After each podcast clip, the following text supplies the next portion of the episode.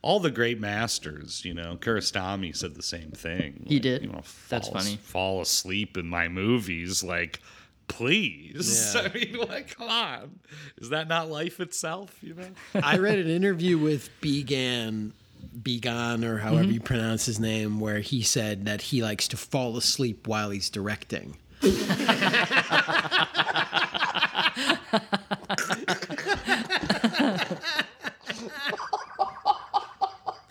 Yeah. Oh my God. He's got everybody beat, dude. That's yeah. the most fucking wired shit I've ever heard. Yeah, yeah. He's like, I'll just let the camera run and I'll just doze wow. off.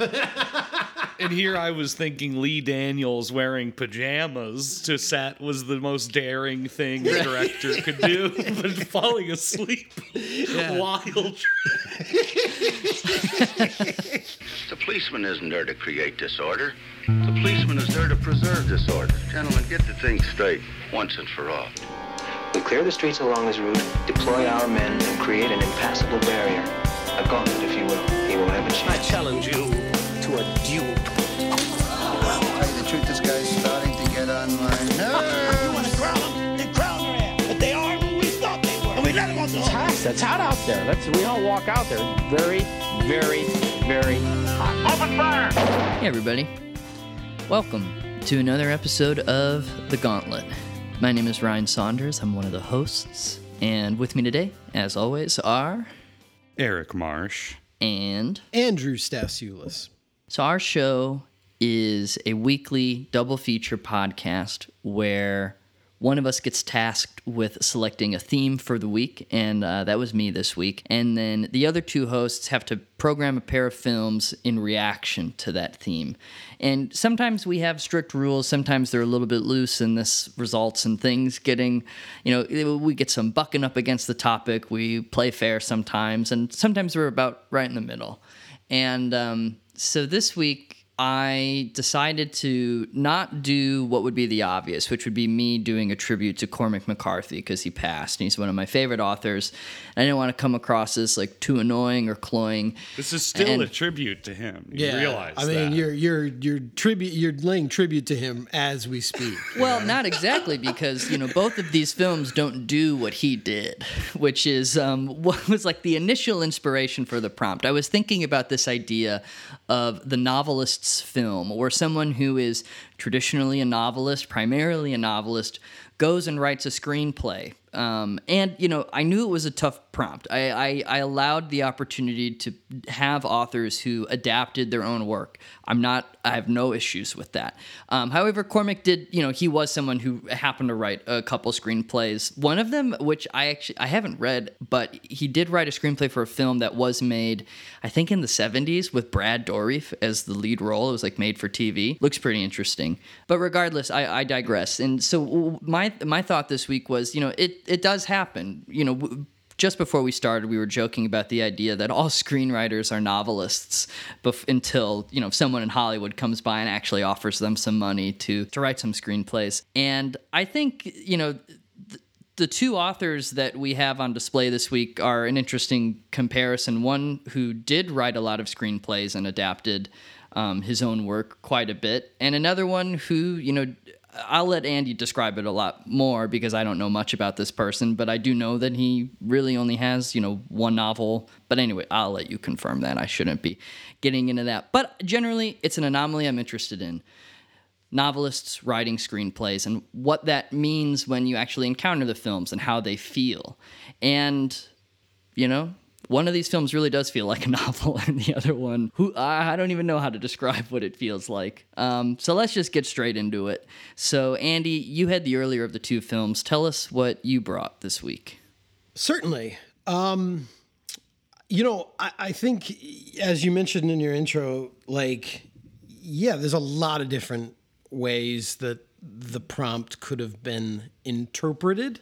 Mm-hmm. Um And I think at first I was looking at some very like well-known novelists, people who uh, were very, you know, well-established, who'd written lots of books like Cormac McCarthy, you know, dare I say household names for avid readers. And then, you know, sort of stumbled across the film that I would ultimately select and discovered that it was written by the guy who wrote the original novel. So to me, that counted as a novelist who became a screenwriter. Of course. um, you know, and, and I will say again, like selfishly, this had been a film that was like on my list for a long time. It's a film that I'd heard of um, in in some other places. And uh, I, and, you know, as Marsh will, will get into as well, um, sort of a, a, a fan of the director, even though he's not a, I think, you know, very recognizable auteur by any stretch of the imagination. And it features a central performance by an actor who I really, really love. So I sort of looked at all those pieces and then kind of whittled it together and said like, okay, yeah, this counts. You know, that was my baseline. Um, I should probably just get into the film. The movie that I selected is from nineteen sixty-eight. It's directed by John Flynn, and it's called The Sergeant, uh, based on a novel of the same name by Dennis Murphy. So Dennis Murphy wrote The Sergeant in nineteen fifty-eight, um, and the book was, when it came out, apparently quite a literary sensation. It was a bestseller. There were a lot of people who championed it and who looked at Dennis Murphy as, you know, this this young, uh, you know, California writer kid who was destined for a great literary career. Um, but then he really wouldn't write another novel, I guess, until basically right before he died. I think that the the, mm. the second novel he wrote was published shortly before his death in the early two thousands. So yeah, not a very prolific novelist. In between, he adapted uh, his book into the film uh, starring Rod Steiger, and uh, and then wrote two other screenplays. So he did He did write a few other screenplays that were produced, were turned okay. into movies. So he actually had, you know, and again, this is, I guess, yeah, bucking up against the topic, more screenplays to his name than novels, if we're really going to split hairs and count. But uh, for those who haven't seen it, The Sergeant is about, you guessed it, a sergeant. Sergeant Albert Callan, played by Mister Steiger. Uh, Sergeant Callan is a long-serving member of the United States Army. I think we discover in the film he's been a, a member of the armed forces for twenty-six years, basically his whole adult life. Uh, after serving in World War Two, he now finds himself graying, decaying, getting old, and shipped out to a godforsaken little post somewhere in post-war France, out in the middle of the sticks, the middle of nowhere. And this one-time distinguished cross-winning military hero, this combat veteran, now sees himself as the command sergeant for basically a glorified military gas station. It's like a petroleum depot. And this is a real sad sack, sorry outfit he now finds himself in charge of. But that's not what the film is really about. The film is really about his, perhaps, sexual awakening, uh, his repressed homosexual desires that manifest in a young private played by John Philip Law, P F C Tom Swanson. And in the film, uh, it's pretty clear for Sergeant Callan that this is love or lust at first sight. But because he is a deeply repressed man, a man who has built his life in a sphere of toxic masculinity, and it's still nineteen fifty-two, when the movie is set, when the book is set, uh, he can't really come to terms with it. He doesn't really understand it. And I, I'm sure that's going to be a big part of our discussion, you know, what we can kind of read or infer from the film, from what Rod Steiger's doing, from what the screenplay gives us. But he becomes quite obsessed with Private Swanson and pursues him in a very awkward, very intense, very uh, menacing fashion. I mean, he basically begins to sort of stalk him. I mean, not basically. I mean, he's like, he's literally stalking him throughout the film while trying to, I guess, understand or come to terms with a whole slew of feelings. This movie was a bit controversial when it came out. I mean, the novel itself was controversial, but I think in literary circles, you know, there's a lot more leeway in terms of content. But this movie came out in nineteen sixty-eight. This came out the year that the Hays Code officially ended. And so a lot of people point to like sixty-eight as a big thawing in Hollywood, or the beginning of a certain type of thaw in in the sense of what the studios, what kind of content they were going to put out. And according to some scholars, you know, depending on who you ask, uh, this has one of, if not the earliest, open, like, homosexual kiss in Hollywood history. There are plenty of same-sex kisses, but some people have, you know, read some of the previous ones, certainly in the pre-code days and even in the early days of the code, as somewhat ambiguous, but the the the homosexual kiss in this is not ambiguous whatsoever in terms of what's going on and what the motivations are behind it. Um, so, yeah, this was a, a bit of a, a sort of a film, I think, designed to shock, but I don't really think it shocks all that much. And again, maybe the time that it came out has something to do with it. Uh, maybe people weren't still ready to go as far as the subject matter, I think, demands or asks.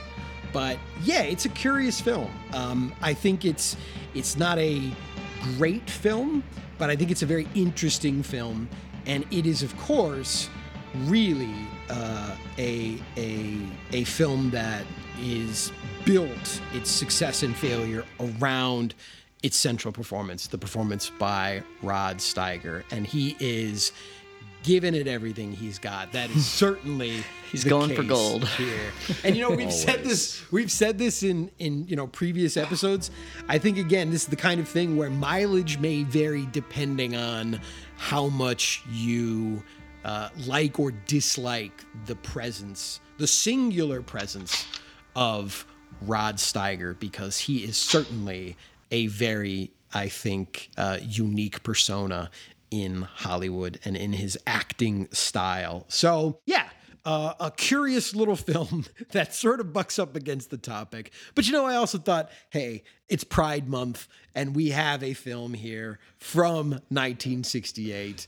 Uh, from the early days of, of, you know, the thawing of the Hays Code, depicting uh, homosexual relationship on screen. So seemed seemed timely as well. Uh, that is The Sergeant from nineteen sixty-eight.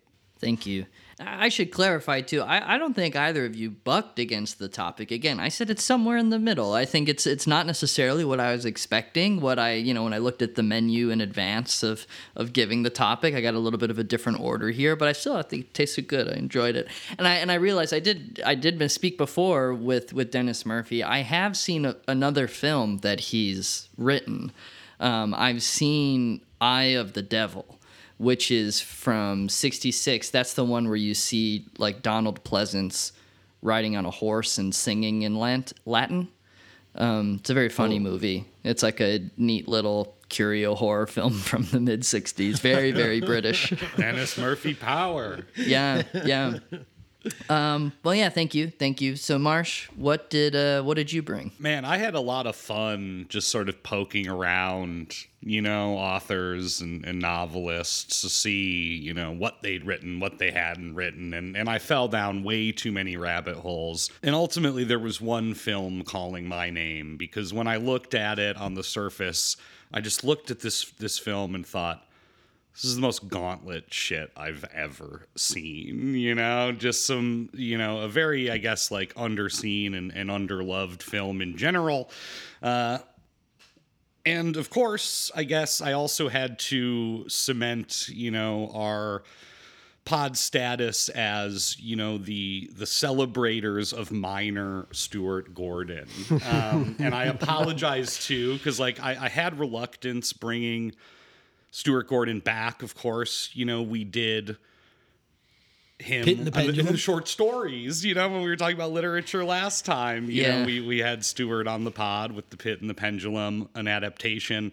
Um, and here we have him again. Um, now, to to also sort of correct you a little bit, Ryan, uh, the author of the film that I brought uh, actually wrote a lot less for film than you would think.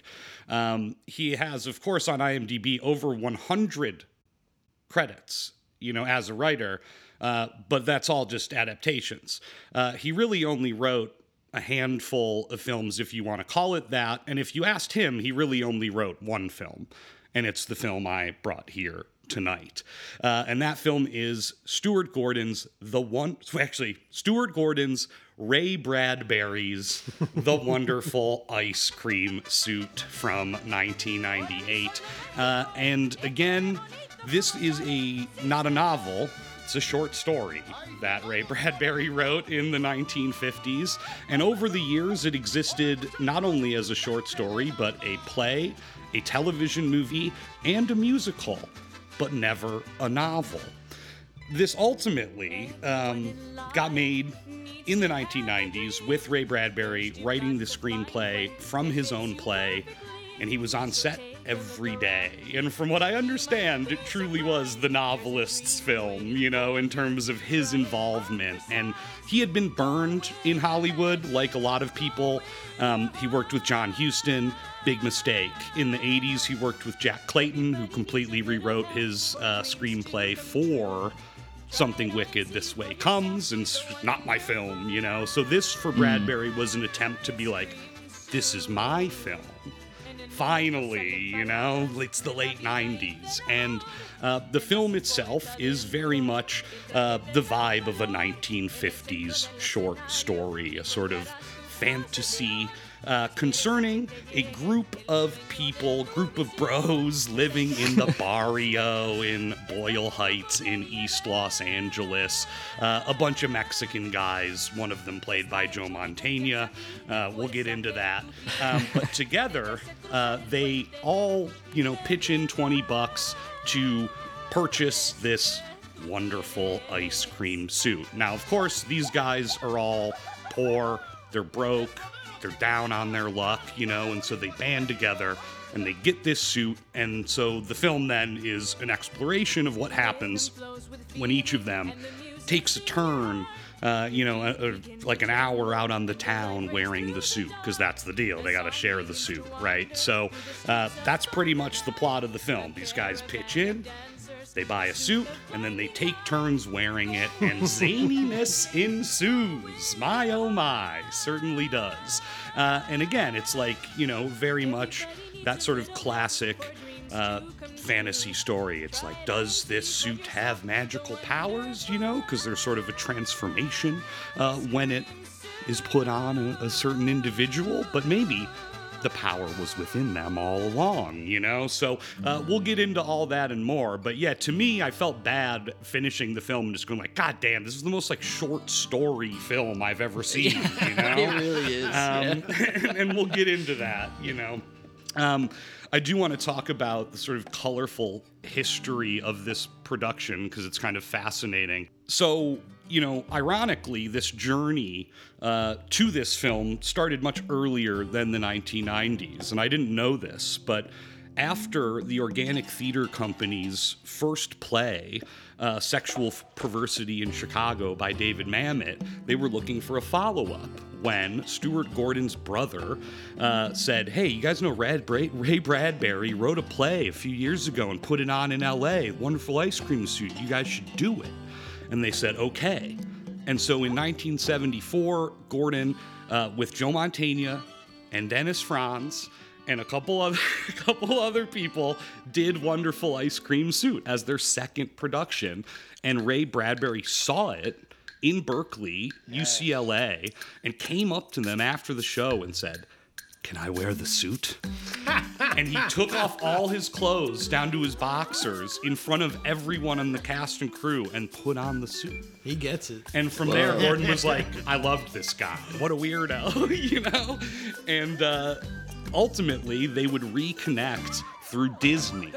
Um, Ray Bradbury helped design, like, part of Epcot. You know, like that sort of like conceptual Disney stuff. They hired him to do like speculative writing on that. And of course, Stuart Gordon wrote the original Honey, I Shrunk the Kids, or at least the original concept, and sold it to Disney. And so they both had cachet uh, at Disney. And they took it in the nineties to the studio. Bradbury wore a white suit and they pitched it. And Disney was just like, Uh, we don't want to do small films, and rejected them to their face. Ray Bradbury then informed Stuart Gordon that he was a personal friend of Roy E. Disney, who was currently heading the animation department and who was Walt's nephew, uh, and an actual sort of lover of cinema and, and all things, you know? And so uh, Roy E. Disney then was like, we'll make it as an animation.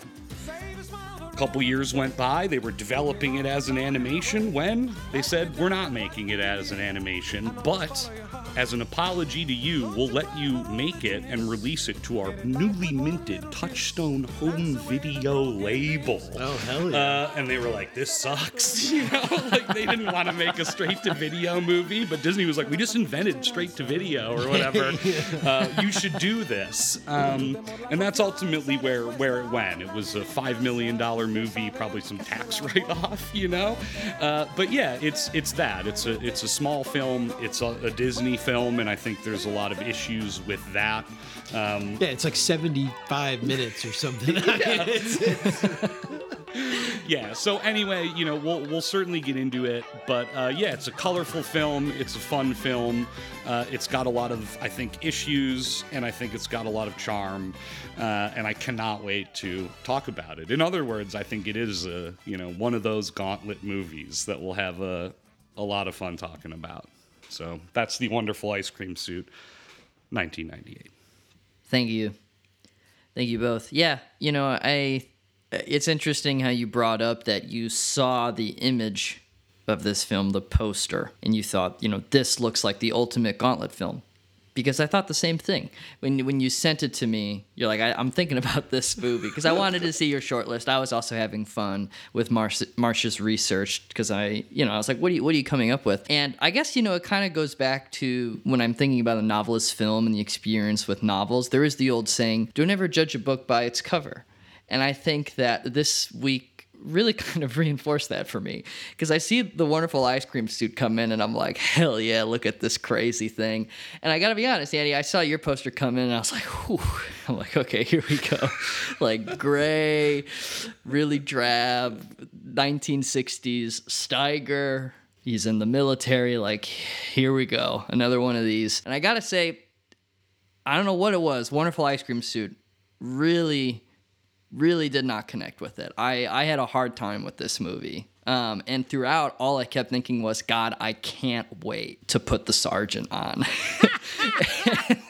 I'm like, this is just, I don't know if it was just the night, like the, the vibe, you know, of just personally my subjective experience, but you yeah, know, you were in a it foul was, mood apparently. I guess so. Yeah. A Wonderful Looking Ice Cream Suit was like sergeant. really, yeah, it was like really confrontational. I, I would like, did not think it was funny. I do in theory, and I, I still had fun, but then, yeah, I popped on The Sergeant and it was slow.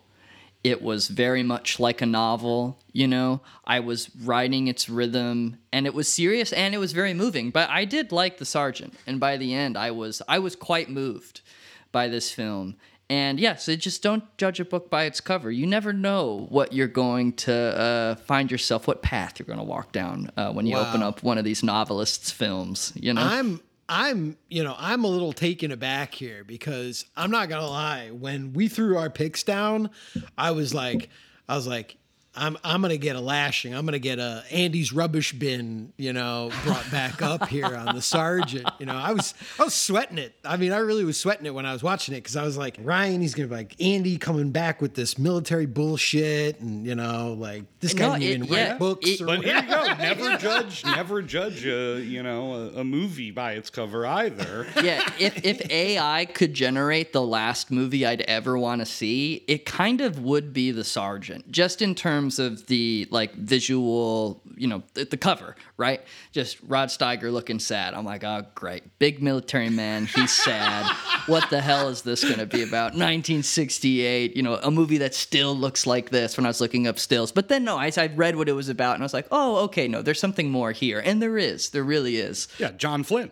Yeah, yeah, John Flynn. Yeah. The mood master himself, dude. He's always going to give you something like offbeat and minor key, and you're going to be like, ah, I didn't know I wanted that, but yeah. like I, I did. You yeah, know? and and this was his first feature. This yeah. was his debut yeah. feature mm-hmm. as well. I mean, he had, I guess, started his career working with Robert Wise and Jay Lee Thompson. And Jay Lee Thompson. Jay Lee, my personal friend. Jay Lee, like yeah. Jay, Jay Lee Thompson is the one who directed the other Dennis Murphy script.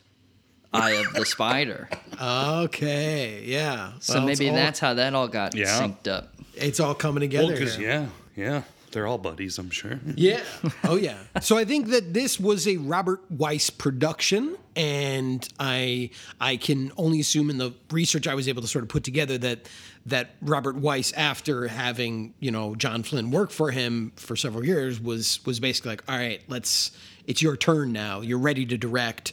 And this was the production that they they put together for that that debut. And I think as debuts go, uh, it is like a a very like mature film, a very mature approach to the material. And so I was sort of surprised because I didn't know it was his first feature until after I watched it. And I was like, oh, he must have made something else, and and so yeah, I was I was very surprised by that. It has both the quality of a first feature being somewhat self-consciously arty in terms of it trying to design this atmosphere, but it also I thought was surprisingly restrained.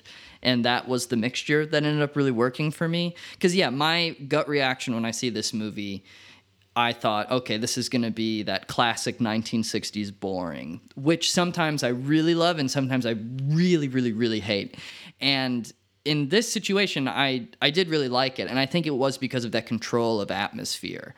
This was a setting that in less skilled hands would have been extremely drab and would have made it feel like a three-hour film uh, over its runtime. But instead, I was so taken by just the light mist that was around the barracks, the little patches of snow, everything dead, dead trees everywhere, you know? And I think John Flynn was really conscious of that in its in the way he like shot everything, the way he started highlighting the environment further into the film. It was, yeah, it was, it's impressive for a first feature, undoubtedly.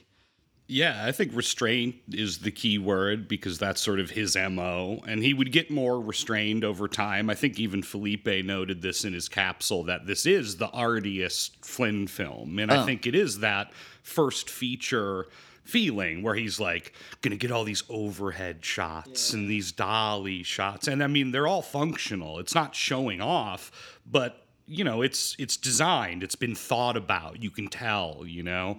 Um, and then over time, it just gets like less and less and less, you know, as he mm-hmm. just becomes very restrained, um, but oh, in yeah. a good way. But yeah, I think like, you know, I was, while watching The Sergeant, I, I was maybe having buyer's remorse about, you know, Ice Cream Suit, because the other film I wanted to pick was Payday with Rip Torn, mm. uh, which is a similar sort of like era, early seventies, and it's like basically this sort of drive towards death or whatever, you know? And I was like, damn, that would have been like the same film. Yeah. uh, but now, you know, we have a classic gauntlet, like opposites, right?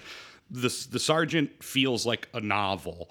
It's all about character, and it's just character, character, character, character, character, character. That's it. You know, like if there is a plot, it's the pursuit, but that's all just character, yeah. you know, and that's the film. And Wonderful Ice Cream Suit is all plot. These guys are stereotypes, right? Of course. It's a short story. Mm-hmm. It's a short film. Uh, I mean, I think there was time to maybe get to know him a little better, but that's, you know, but that's a different, you know, whatever. Different movie, I guess, you know? But it's like, we don't know anything about these guys. This is a genre film. And so it's about the concept, the suit, and it's about, like, the plot and where they go and what happens, you know? Um, the classic distinction of, like, a movie about people or a movie that's a genre, strictly a genre film. Yeah, know? I mean, I think that, that you know, like, the, uh, so maybe a, a, a sort of reductive remark or whatever, but like the the title the title of both films like speaks to exactly what you're saying, because this movie is called The Sergeant. Yeah. And it is about the sergeant. You know, we are going to spend a lot of time with the sergeant, and, and and I think half the movie he's not even talking. You know, we're just yeah. we're just hanging out with the sergeant while he's prowling he's around, wiping his nose, while he's moping around, while he's you know acting, while he's acting out the poster as Ryan sort of described it, just Rod Steiger looking sad military man, yeah, bummed out in a uniform. Uh, but that's it, right? It's about the character, and and it is for a film. Yes, I mean. Obviously a film written by the guy who wrote the novel, very concerned with his interior world. And The Wonderful Ice Cream Suit is about the suit. It's about the goddamn wonderful ice cream suit. You know, the guys are are really there just to, you know, prop up the suit, you know? And the suit, I will and say... the suit props them up, too. Yeah. I mean, yes, you know, but as you said, maybe they, you know, maybe they had, you know, the suit inside them all along, you know, sure. But... that suit, I mean, it's it's doing the heavy lifting for sure throughout the film, you know? And and boy, it looks great. I mean, it, I wanted to wear it. All right, gentlemen, here we are. The one hundred dollars vanilla ice cream white suit. There it is.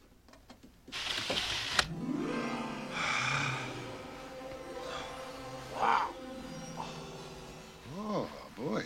I'll put it that way. I, yeah, no, I did too. And that actually, you know, I hate to put you on the spot. I always do this when I have a question about like the production history for you, yeah. Marsh. But that suit, right? Okay, so obviously they didn't just have one suit. They had like a bunch of suits probably for the production, as you sure. would if you need, you know, if something happens to the suit. But here's my question though. Do you think those guys, did you find anything like, was it just one size? Because that's a key element of the plot, right? Were they all really sharing the same suit? Did it fit all of them that well? No way. I would doubt it. But no they didn't talk about that. You know, mostly uh, interviews were just sort of platitudes, like we had such a blast, you know, like yeah, that, kind of, yeah. that kind of thing. Because it doesn't look like the suit is perfectly fitted, and I and I like that about it, because it's they're all very, very close in size. They don't have yes. the exact same dimensions, and they all look good in the suit, but it doesn't look like it was perfectly tailored to each individual. And I thought I wasn't sure if maybe that was, you know, like an actual truth, right? You know, they were sharing a suit, all these actors. And that was, I, I like that about it. I did learn um, from, you know, I posted a picture on Twitter of Olmos from this movie, and I get people, you know, ah, you know, post, just posting comments, right? And, and uh, you know, friend of the pod, Matt Borgeli, uh, huge Bradbury fan, and he he told me, you know, Ray Bradbury graduated high school in a suit that had a bullet hole in it from his uncle who had been killed in a holdup. Holy shit. And, and he wore that suit to graduation because he was like really poor growing up and like moved around, although originally from Waukegan. We don't have to talk about that. But oh, so like um, not as a tribute, but out of just necessity, economic yeah. necessity. Whoa. Yeah. Wearing yeah, a dead man's suit. Yeah, so uh, that's pretty cool. You know, that's that's awesome. Yeah, I like. If we're that. Talking suits, but no, I didn't talking get any. Fa- I didn't get any facts about that. But yeah, I mean, it's a it's an amusing opening when you know Joe Mantegna uh, is like fucking tracking uh, Martinez down at the beginning, uh, and he sort of appears like the devil, but he's actually not. He's just uh, you know this flim flam man that's trying to get a fucking suit so he can leave town or whatever. Um, but yeah, uh, I think obviously we can, you know, discuss if we want the elephant in the room, which is, of course, uh, Joe Mantegna, just... what's the difference between Italian and Mexican, you know? Right. Like... in ninety-eight. What is that? A tape measure for measuring people's skeletons. Skeletons? You measure people's what? Coffins? Coffins? Ha! Caramba, no! For life! Fifteen perfecto. So, you're not going to kill me? Kill you? No, give you rebirth. thirty-four? A miracle! You're in. Check hands. My name is Gomez. What did I do? You fit the measurements. I don't even know you. Know me? You're going to live with me. Andale! It's an insane, it's an insane performance. And he certainly gives it his all, you know. Um, but like, yeah, it really sticks out like a sore thumb. You well, know? Here, here's my question, because uh, yeah, that's obviously the elephant in the room. But I guess there was like another elephant in yeah. the next door. Did you say Dennis Franz was in the, the other original version of this? Yeah. Is the original also about a group of Mexican men? I don't know. Okay. Well, it's not the original. Bradbury did the original play. Uh, the Organic Theater Company put on a version of it. Whether they yeah, changed yeah, yeah. it, I don't know for sure. I was Probably just wondering not. if it was like always Mexicans in Bradbury's vision, like localizing it to East L A. Well, Bradbury's, you know? yeah, because Bradbury lived there uh, okay. when he was a young man in his twenties. He lived at Figueroa and was friends with like fifties Latino guys. So for him, the story is like a remembrance of this time when like mm. he was poor and he was living in the Mexican neighborhood and just writing all day and like talking to these guys on the street. And it's sort of like an ode to that, you know, uh, a remembrance of homies, you know, in the yeah. in the in the past or whatever. Um, so it, for Bradbury, it had a very specific um, sort of origin in terms yeah. of it being East L A. When when was he growing up there? When was that? The forties. So I mean, that was also the era of like zoot suits. Yes. I mean, where mm. suits were very prominent part of the like East L A community for sure. And just going out in the town, even if you were very poor, in like a very flashy, vibrant suit. Yeah, he said when he lived there that he would see women throwing like quinceanera dresses to each other because they would all just share like one really nice one, you know, because mm. if you can only afford one one nice fancy dress, you share it, you know. So that's like the origin of, you know, where the story comes from. It's like us in twenty thirteen sharing our Criterion Blu-rays. You know, yeah. not not quite, but you know, well, only some of us can afford the box sets, and then we, we pass them around to each other, spread the love. Maybe maybe we were all passing around a Kirk Heinrich Bulls jersey yeah. in the early two thousands, maybe, you know, yeah. Urlacher jersey. Yeah, yeah. Got to write. You know, get working on that screenplay about the magical Urlacher jersey. Anyway. Oh yeah, yeah. But you know, I'm I'm kind of glad this is where we we've started, like our entry point here, because you know. Uh, something I would actually link the films with is the idea of like the suit, the uniform, the costume sure. of yeah. the characters and the prominence that that plays. You know, I mean, we've been talking about this wonderful ice cream suit, but you know, in The Sergeant, it's like, I kept thinking while I was watching this movie, like the uniform, the military uniform as this like symbol. And there isn't a single moment of the film where Rod Steiger is not in some form of military uniform. What's interesting is that John Philip Law, the, the the private, the young private, who is also, you know, out there trying to sort of like have this whirlwind romance with a young French girl, a young local French girl named Solange. Uh, whenever he's going out with her, he puts on civilian clothing. You're right. He even says, I don't think of you as a soldier at all. Yeah, you know, and so he like takes this uniform off. This uniform isn't what defines him. But in The Sergeant, you know, for Steiger's character, for Sergeant Callan, like the uniform is the essence of his identity. This uniform seems like it's it's seared to his like body. Like it yeah. cannot be removed. He cannot get it off of him. Because I think the one exception, and it's not even an exception because he's still wearing the uniform, is when he's shaving in that one scene. And it's just he's not wearing this, the shirt and the jacket, you know? But that's like the most revealing, the most intimate we get physically with his body, you know, we see his like big arms, you know, he looks like the Pillsbury Doughboy. He's like this pale guy because he's not getting any sun, because he's just wearing those that big suit all the time, you know, in the drab uh, gray skies of France. But yeah, that that is as far as it ever goes in terms of him stripping himself bare. He never goes full civilian. He's still always wearing wearing his, his army stuff. Yeah, and you know, again, it goes back to this thing about the sort of like visual atmosphere, like the visual design of of the film as being incredibly like drab and bleak, right? The earth tones, the fact that they're all always in these very like muted colors. You know, it's interesting putting the films back to back because you watch oh. one after the other or one before the other, and and you're gonna get like a, like either like a pop of color in your eyes, or you're gonna feel like all the color was just sucked out of the room. Yeah, you know, mm-hmm. um, but like.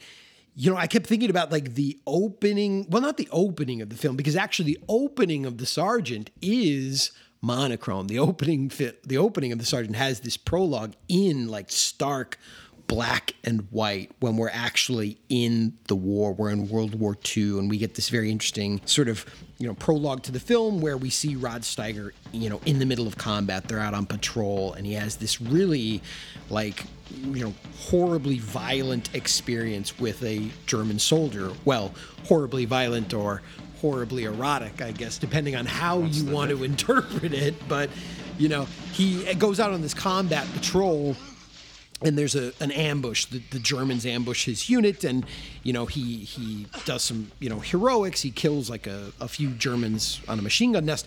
But then he, like, chases this one German soldier who's just trying to flee and, and get away from the battle. And he eventually, like, corners him and basically is planning to just execute him right there. The German soldier's surrendering, and he points his rifle at him and pulls the trigger, but it's like empty or it jams or something. Then he he locks in to like hand-to-hand combat with this German and like wrestles him to the ground. And it's a very, very like intense moment that that flirts with a sort of almost weird perverse sexuality in his like strangling of the German soldier, because he's basically like getting behind him, he's sort of like mounting him, they're they're as intimate as he's wrapped he's around. wrapped around him. Yeah, I mean, like, it is as intimate as as two people can be who aren't having sex. But in this case, right, he's trying to strangle this German soldier to death. And then we we go to the present. We go to nineteen fifty-two, and he's arriving at this, as I've described it, like sort of glorified gas station for the army. And as you were even sort of describing it, Ryan, like, it is just so depressing.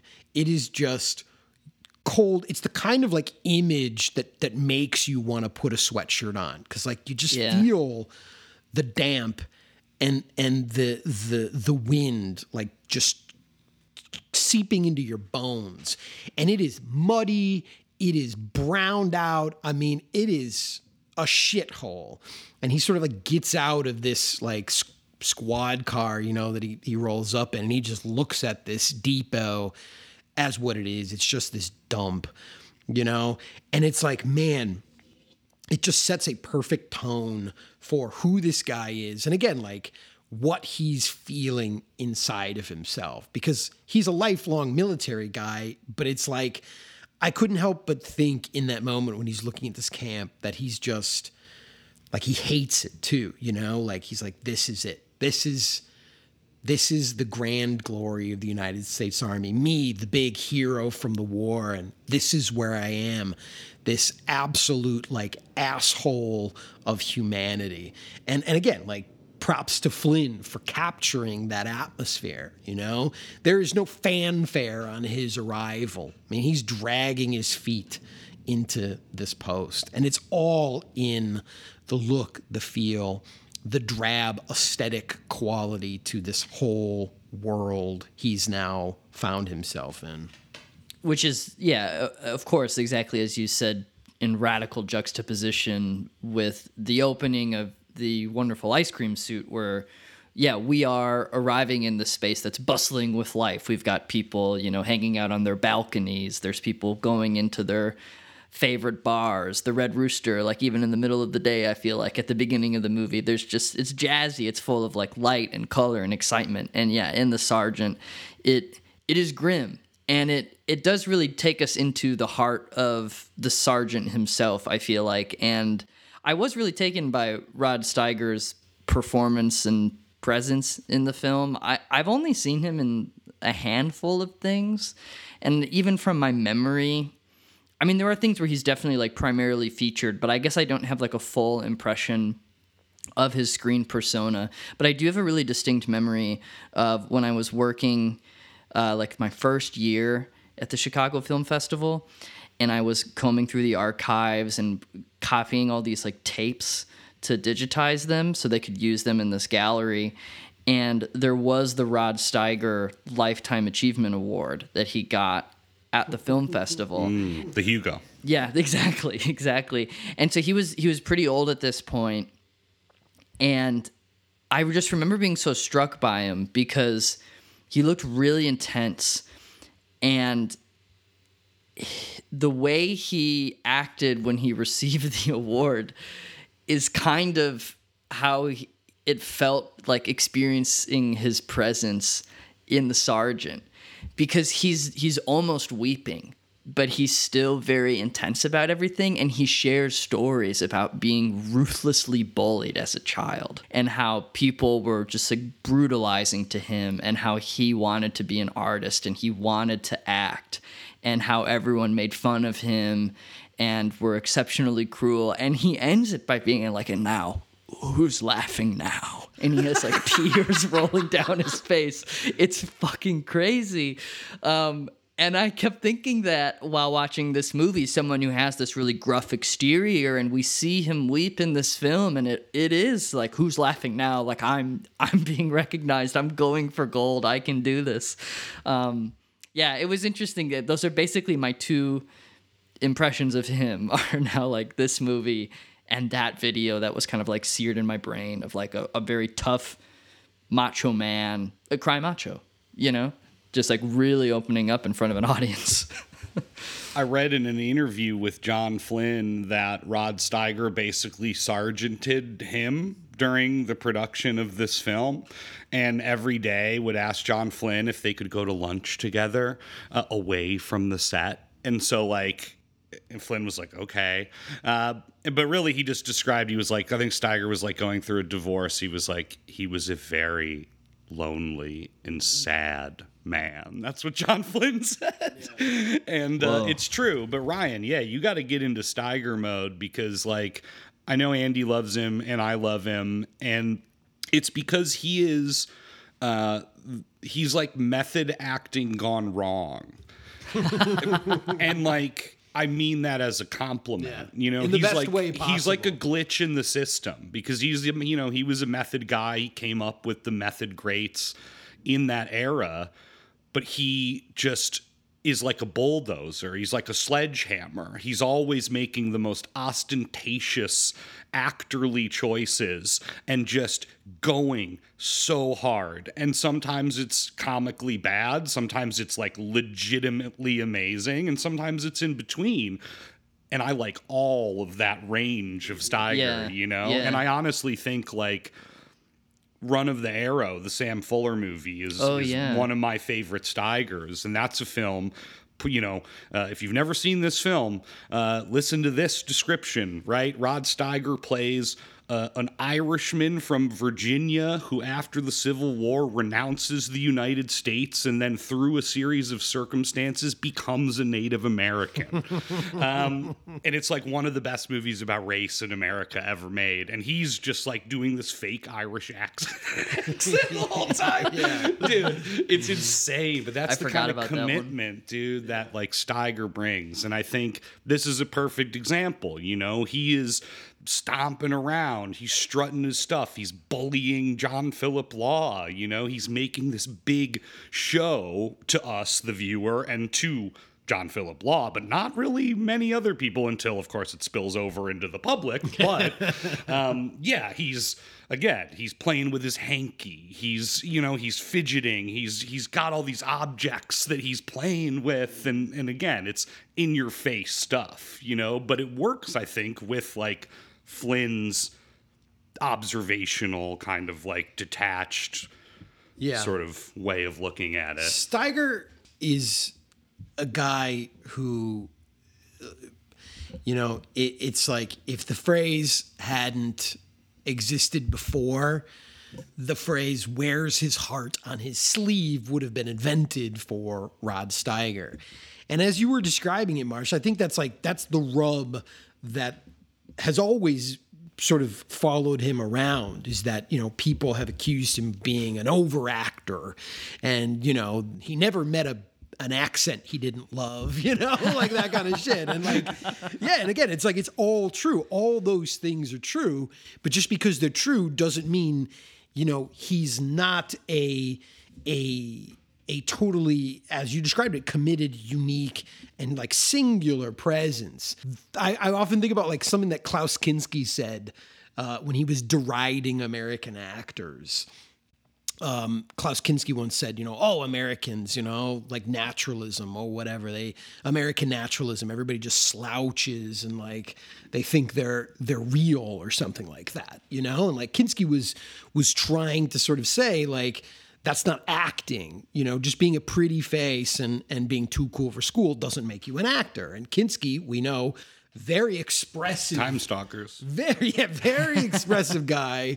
You know, a sort of like German equivalent of a Rod Steiger. You know, a guy that will be in some shitty movies, but still give it one hundred twenty fucking percent. And all those things that can also be described as his sort of like deficiencies in this film are his strengths. The strengths to the character that he's trying to portray, who is a guy that is uncomfortable in his own skin, who is a guy that is very concerned about his image, who is a man going through basically like a neurotic breakdown throughout the course of this film, right? So like all those things that he's doing, the imagery, the puffing up of his chest, stomping around like a bantam rooster, kicking up dirt in the, in the, you know, the company parade grounds, like that's the essence of what this character is. This guy who's trying to portray a tough, hyper-masculine sergeant while also grappling with something inside him he can't fully understand or come to terms with. I've called you out here because it's best we understand each other from the very beginning. You've gotten along without a first sergeant. You've gotten used to having your own way. Well, all that's gonna change. And it's gonna change right now. You can expect three formations a day. You can expect the daily inspection of quarters. And you can expect to conduct yourself like soldiers. It's interesting then that Wonderful Ice Cream Suit also features a certain sort of style of overacting.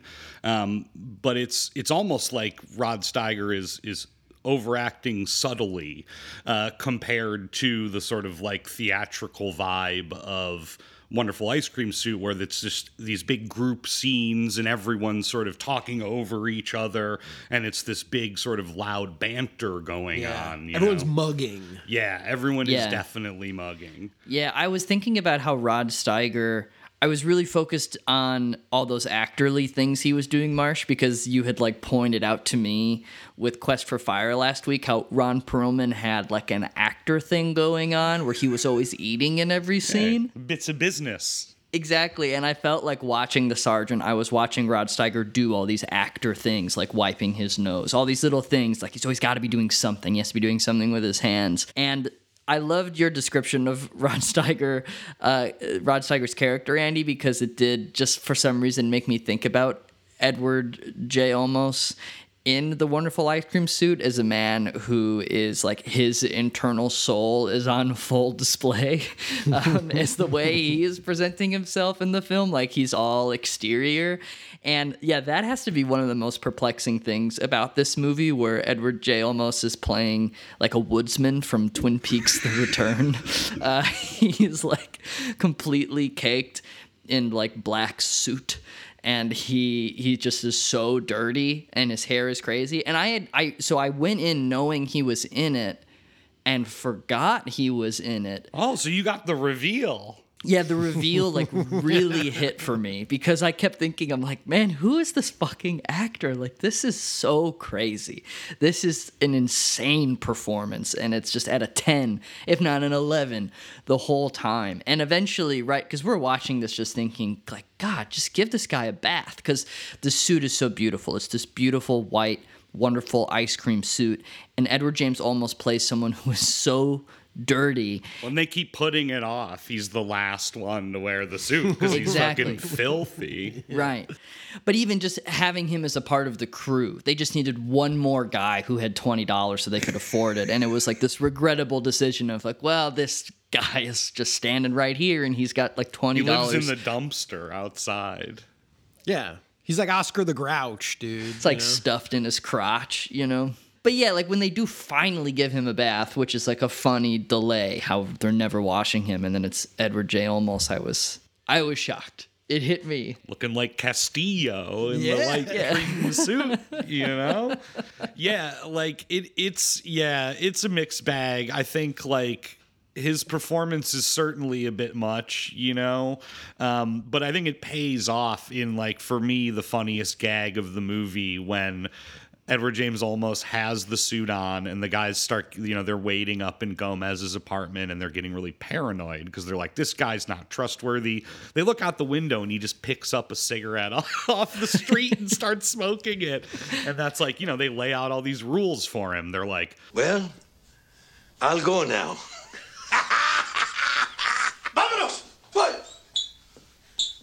The rules for wearing this suit. Nobody else ah. has rules. Ah. Rule number one, ah. don't fall down in that suit. Don't fall down. Two, don't lean against buildings in that suit.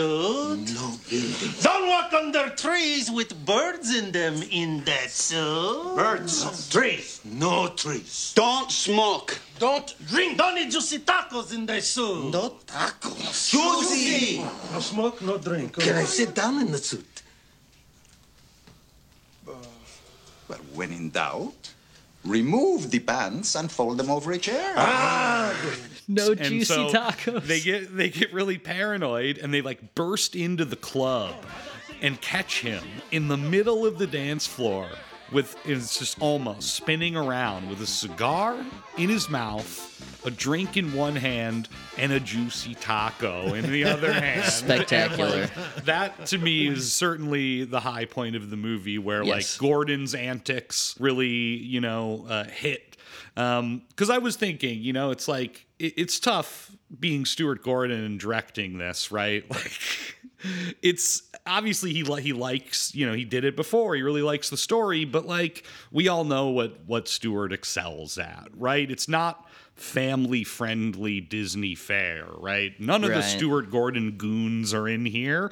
Uh, none of the disgusting, perverse yeah. stuff we, we love from his cinema. Yeah. Where know? the hell's Jeffrey Combs, you know? Like, yeah. He should have been the the guy selling them the suits instead of those, like, Sid Caesar, old Jewish dude. men. They, yeah, I mean, they wow. were very funny still. Yeah, Sid Caesar was very famous, uh, you know, back in the day. Yeah. yeah. Um, but see, that's the thing about that's the thing about these two movies. Again, you know, judging books by their covers. You know, because you look at a movie like The Sergeant, and even based off its description, you go back to your initial impression of like the poster of just being like, boy, this is just going to be a slog. You know, like what what yeah. am I going to hold on to in this thing? You know, and I was even nervous going into it as well.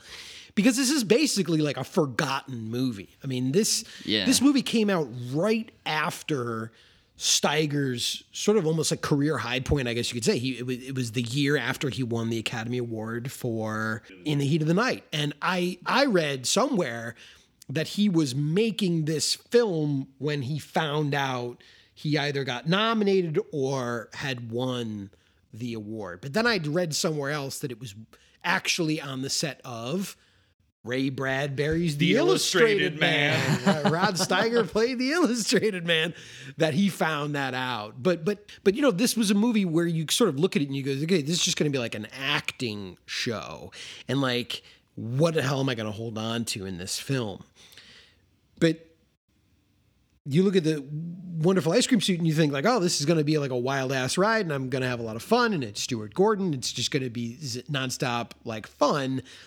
But it struck me just now in our conversation that like, and, and I'm not someone who really cares about this thing at all, but I think if you're looking at this film and you're trying to sort of find out like why this is the case, there's no conflict in the movie. Like there's no, and again, I'm not a person who cares about conflict, right? But it's just a movie about guys who put on a suit and then something cool happens to them when they're wearing the suit, you know? Right. Like that's it. Within each of the stories, there's no drama. There's no tension. It's just like they put on the suit and then their idealized like experience comes true. You know, it's like their, their wish deep down inside of, of who they want to be or, or, you know, what they, they, they wish they could be like, they, they get to be that for an hour, but it's not like anyone's trying to like steal the suit from them or they're, they're, they're dodging like the suit being damaged, you know, they each just go off. I mean, that's like, again, right. They try to play that up as the conflict, like, oh no, he's going to get the suit dirty. But then it's just like a bunch of like funny scenes where right. like Edward James Olmos is bullfighting with a Cadillac yeah. or whatever, you know, his story, the final story is the only one where like that kind of tension, yeah. like emerges. Almost the Gomez one where like Mantegna's being haunted by like, you know, Mexican murals that are also his friends because he's a flim-flam man who's well, going right, to, like, run out of town. You yeah, know? Their their big fear is that as soon as he, he gets leaves the suit, with the suit. Yeah, yeah. he's taking well, off the whole pass. I guess, yeah, here's, well, here's my read, because I would maybe disagree a little bit, because while watching, I had one question running through my mind that I think you can interpret as the central conflict of this film, is in this utopia, in this world, this new society that these five men are building together of a world where a suit is shared, can it sustain itself? That's all I kept thinking about while watching this was, are they going to be able to actually share? Is this going to be this equitable world where this suit does get worn on its respective time slots of when it's scheduled for each man? Because I think the idea, right, is they'll... they each have it one day a week, and then they'll draw straws for like that the the days that are left um, for however they were like totaling it up. Yeah, and that was that's what I was thinking while watching it. So even though we knew, right, this was just the first night, because the plan is that for seemingly the rest of their lives they were going to be like cycling through the suit. Yeah, until they get rich and they could all afford their own version of the suit. But to me, that was the conflict. And it's funny then because I was actually distracted by the fact that the movie never got to the next day, because once it was clear that this is just the first night where they all get to try it for an hour, I was confused because I'm like, well, I thought the idea was that we're going to see how this works, you know, throughout the week. Are they are they actually going to be able to share? Though I guess it is a trial run that first night. But to me, the conflict of the movie is men trying to create a new society. Can this society last? This new world, you know, sure. Can they share the suit? That well, is for the, one night, yeah, yeah. That is the the sort of like political, philosophical question of the film that it's exploring. Yeah. If you can seek it out, because really they're they're talking about, you know, like a a, a co-op, right? They're they're building yeah. a co-op yeah. Of, yeah. of fashion, right? Yeah. And and the movie does end on that question in a very kind of hopeful way, and it does encourage us to reflect on that. I think, you know, that like, folks, look.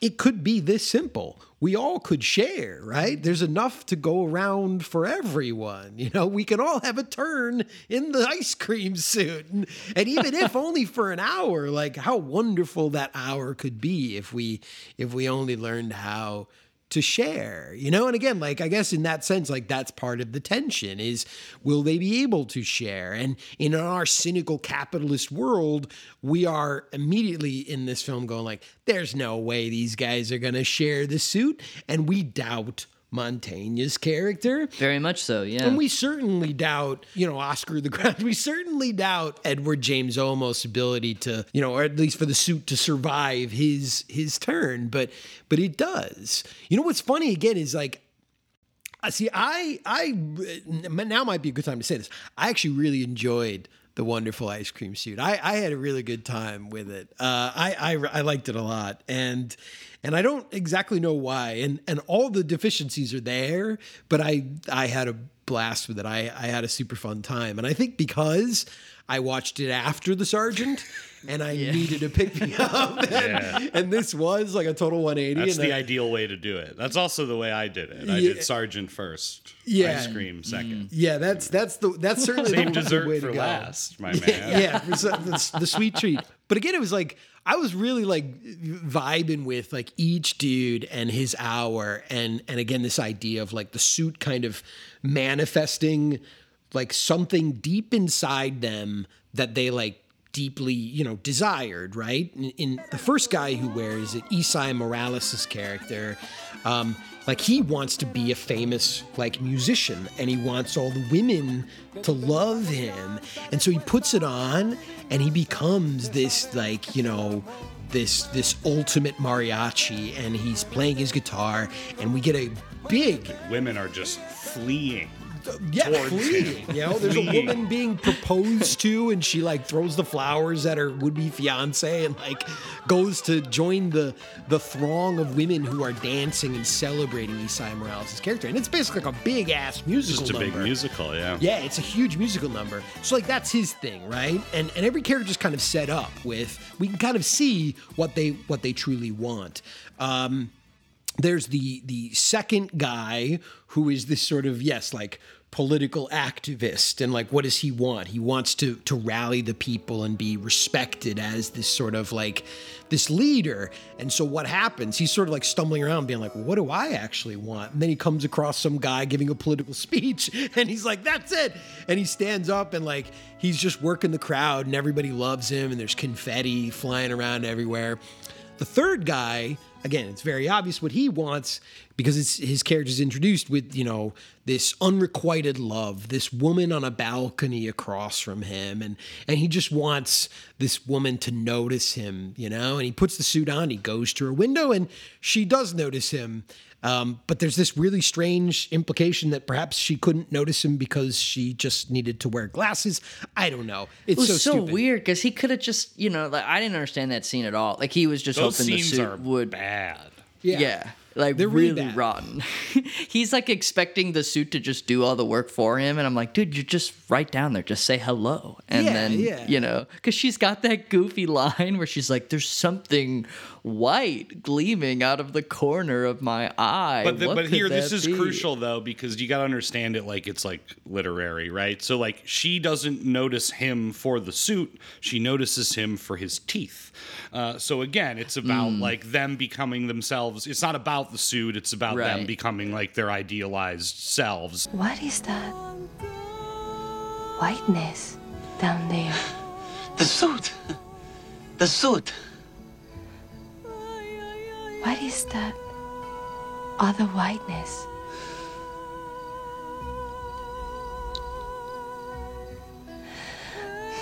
Smile. Such white teeth.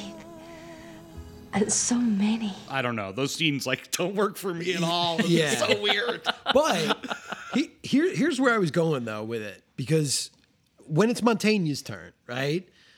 We've seen each guy, again, get this thing that he, like, deeply perhaps, like, wishes for, yearns for, longs for. And so then when he puts the suit on, it's like, okay, if this is, if we're following this logic here, he's going to get, he's going to stumble across something that he really wants. But look at his sequence. What is it actually that he wants? Deep, sta- buddies. deep down. Yeah, deep down side. Right. Buddies. And also, like, to be seen as, like, a good guy. Yeah, to not and be so, seen as a con man. Right, yeah. You know? And so, like, his journey is literally just him wandering around being like, ah, shit. And like you said, these murals, you know, climaxing in a, a mural of the four other guys looking down on him, saying, like, via con Dios, isn't that what they said to him? Like, go with God, you know? Think of your friends, Gomez. Go, Gomez. Go with God. Yeah. I can go do this tomorrow. Go with God. Go with God. And he just like looks at the bus to El Paso and then goes back. And I'm like, that. He's got to start the co-op. Dude, I loved that. I mean, like that one for me, like really clicked. I, I clicked with that one way more than the other ones, you know? And then, yeah, I mean, when Eddie gets it on. I'm sorry, I, my girlfriend calls him Eddie because she knows him, you know, so I, I sometimes call, I call Uncle him Eddie, Eddie too. Yeah, yeah. But but Edward, Edward James Olmos gets, uh, gets you know, the suit on, yeah, and then it's just, yeah, it becomes a cartoon again, and, and it's really goofy. I mean, the whole movie's a cartoon, really, but. It almost was. Um, but I. yeah, yeah, fuck. I think, you know, it's a very, again, simple observation, but I just wrote down, like, positive, negative. You know, like that's what these movies are, right? The Bradbury story, very positive. It's all posy vibes. Negative. The Sergeant, you know? And uh, I do want to say, Andy, the, this film, of course, is indeed largely forgotten, uh, but it was not forgotten in The Celluloid Closet. Oh, yeah. Um, in which it's mentioned in the context of the sort of, uh, you know, tropes of, you know, the the days of yore, the predatory homosexual, the death drive, uh, yeah. all that, all that sort of stuff, which is interesting because, you know, the source material for both of these films come from the fifties, which is interesting. So there's actually, mm. you know, a sort of connection in the, the origins uh, of these films. But yeah, just thinking about like the negative, the negativity of The Sergeant. But again, it sort of falls in line with what you were talking about in terms of pushing Um, representation on screen in the sixties, because this isn't the only film, of course, dealing with this subject matter. There's the Mailer movie, uh, Naked and the Dead, or he didn't direct, but he wrote the novel. Uh, and there's one year before The Sergeant, Reflections of a Golden Eye, which is like the same story, superior officer, um, you know, situation. Uh, but again, yeah, pushed even farther by Steiger here and Dennis Murphy in the original source material. See, I think, and that's, that's actually where I first came across this movie, was in that documentary, The Celluloid Closet, yeah. which for our listeners, if you haven't seen it, is an excellent documentary, like overviewing kind of the history of, of uh, like L G B T Q representation in, in Hollywood. Um, But, you know, and that's the thing with this movie that that I had over the years kind of seen, that there, there's sort of like two camps around it, you know, that that there are some who are like, hey, no, this is this is bad representation. Yeah, even no, in sixty-eight, old... people were calling it regressive, you know, because it's the time of the beginning of the liberation movement, yeah. right? You know, I mean, Stonewall was sixty-eight, yeah. right? So, so, yeah, for this movie to come out the very same year as that, I mean, it's...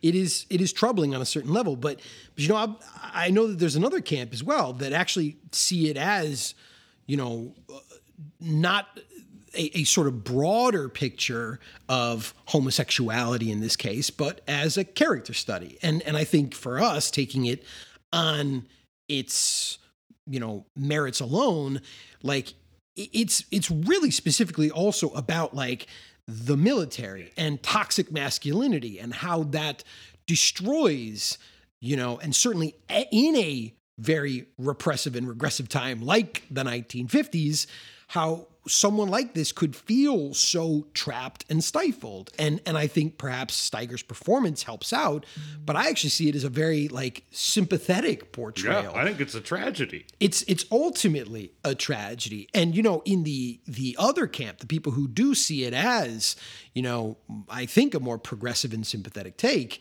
uh, uh, our friend Armand White. Big fan. Yeah, oh, baby. The Sergeant. Yeah. Oh, yeah. So, uh, Armand White wrote a piece in Out magazine talking about, you know, his sort of like iconic, you know, moments of representation of, you know, L G B T Q representation in, in Hollywood. And this is on his list.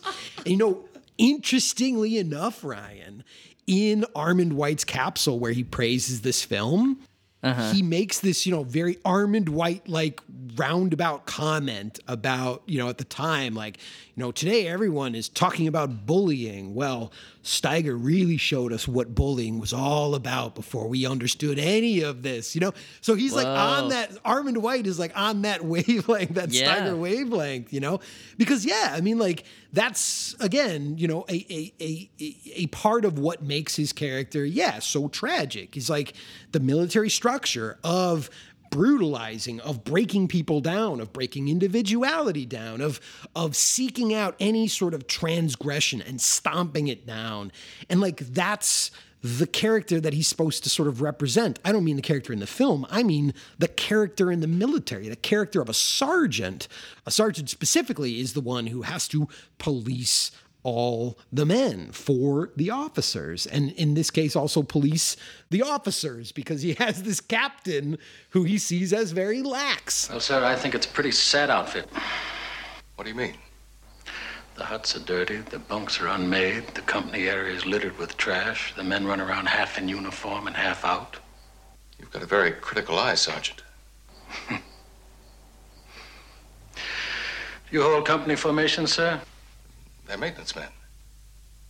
We just didn't see the need for it. Who is we? Now, just a minute, Sergeant.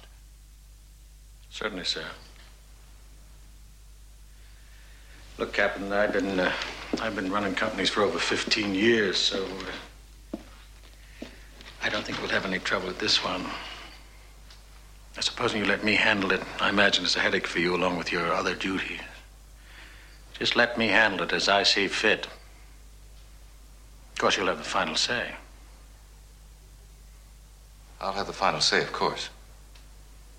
Of course. And so he bullies the shit out of the captain, too. I mean, he, like, he steals the captain's booze all the time. And, and in this case, he's been terrified by these feelings inside him. And he's a bully, and he grew up being bullied and abused in all kinds of forms. This is a This is a, a portrait of abuse within the military, and, and how the most like vulnerable people are anyone that isn't this straight, tough guy that loves chasing down skirts, you know, and all that kind of shit. Well, and even like more extreme than that, I believe the fifties was when the military started classifying gays as psychotics. Mm-hmm. So like you didn't even have to like do a crime, like an action. If you were like found out to be gay, you could and would be labeled a psychopath. Yeah. Section um, eight. Yeah. And you'd just be like booted or whatever, yeah. you know? So I mean, like, look, dude, we, we, tangled with this very similar territory earlier on the pod with, yes. with Mulvey. Yeah, we did. You know,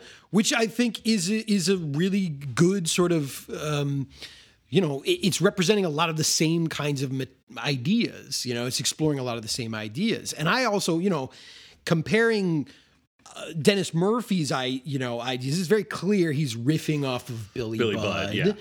And, and so I even said to you when I texted you, Marsh, you know, what I had often heard about this film, some people had said to me that this was a sort of spiritual predecessor to Claire Denis's Beau Travail, which is also based off of Billy Budd. And I think, again, explores very similar territory, but the difference being, right, this is an American film, so, you know, everything is going to be said. It's going to be right in our face. And in Beau Travail, that attraction, that that hint of homosexual desire for Dennis Levant's character, Galoob, like it's it's only really ever suggested in that film. But here it, of course, climaxes with a very awkward, desperate kiss, you know? Oh, my God, that is so unbelievably heartbreaking. It's so heartbreaking. You know, speaking of bullying, you know what it reminded me of most?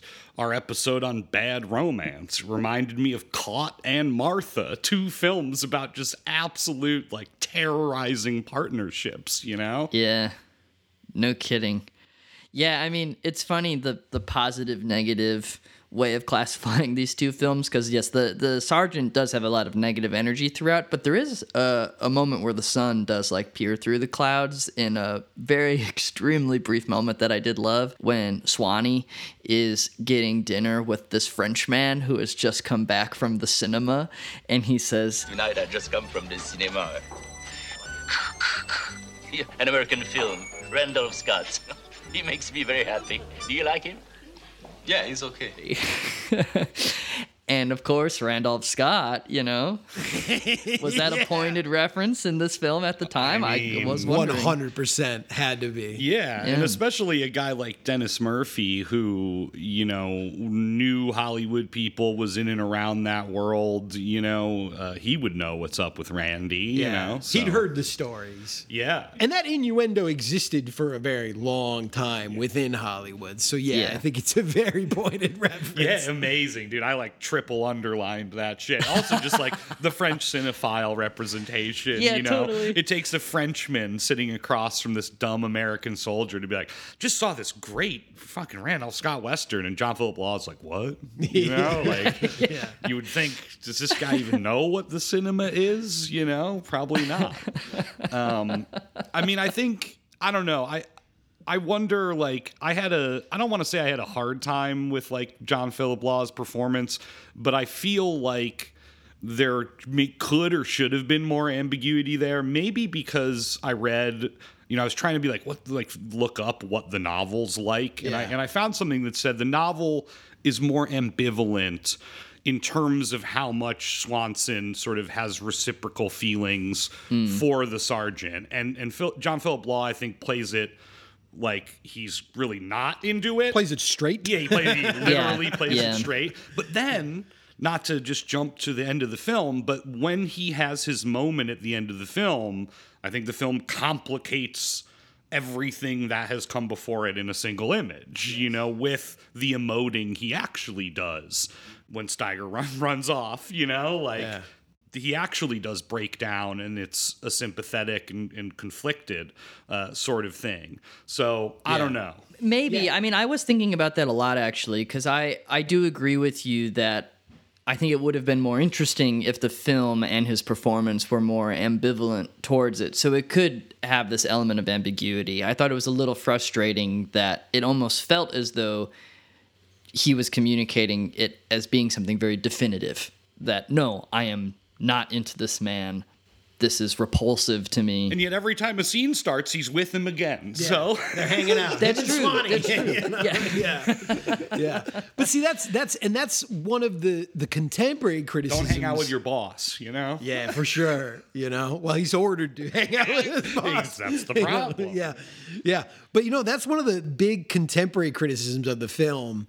You know, uh, I read from somewhere, I think it might have been fucking, you know, Vincent Canby, where he was just like... Oh, yeah, he panned it, yeah. Vincent Pamby. Yeah, Vincent Pamby, yeah. But um, where he was basically saying, like, you know, uh, the fact that, like, Rod Steiger is is chasing around this man who is so hostile to him, like, what is he, like a dunce, you know? Like, more or less, he basically was just like, this guy's not into you, bro. Like, he's just not in, he's just not that into you or whatever. And that was his, like, take on it and why he thought the movie was, like, deficient, you know? Mm-hmm. Um, but I think that kind of misses the, the point. But But I guess for me in this film, and again... keeping in mind that it's written by the guy who wrote the novel, yeah, part of it could be yeah. John Philip Law's performance, but I think that also, like, there is a, a sort of, like, different kind of dynamic, a different dynamic that gets explored here. And it isn't necessarily that there's a question about John Philip Law's character's homosexuality. I think in the film, it's more a question of, like, is he even aware that feelings like that can exist? And that's why at the ending it becomes powerful, because it's like in that moment he he suddenly, like, realizes, like, oh wait, like, this guy was fucking in love with me. Like, that can happen? Like, holy shit. And and there is, like, pathos in that moment. It's fu- it's fucked It's fucked up. John Philip Law shows up to act in the final two minutes of the movie or whatever, totally. Right? Yeah. But it does like it, it does cement then the tragedy, the, the tragedy of human connection, and especially the tragedy of human connection in this environment, you know, in this godforsaken fucking military base in post-war France, you know, just in the mud and the the the oil cans and all this shit, you know. It's just suddenly he sees beauty in all of this ugliness, and it's Rod Steiger sprinting off into the woods with an M one ready to blow his brains out. You know, in that moment, he finally sees what love means.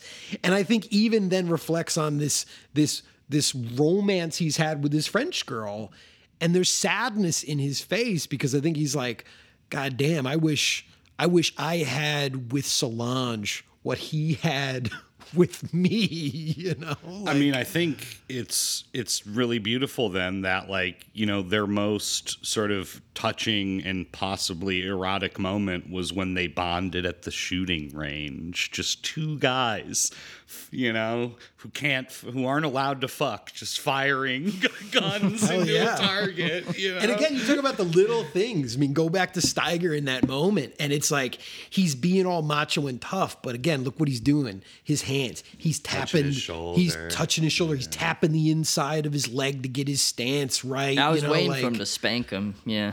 I mean, he basically does that, you know, yeah. and, and like gets up like right next to him. Come on, put your heel down. All right, let's go. Get this up in there, get the cheek down, don't be afraid. Watch the thumb. All right, now, relax, take a deep breath, and then squeeze it off slow. Go ahead. And that is also, Marsh, the only time I think in the film, like, he is genuinely happy. Yes.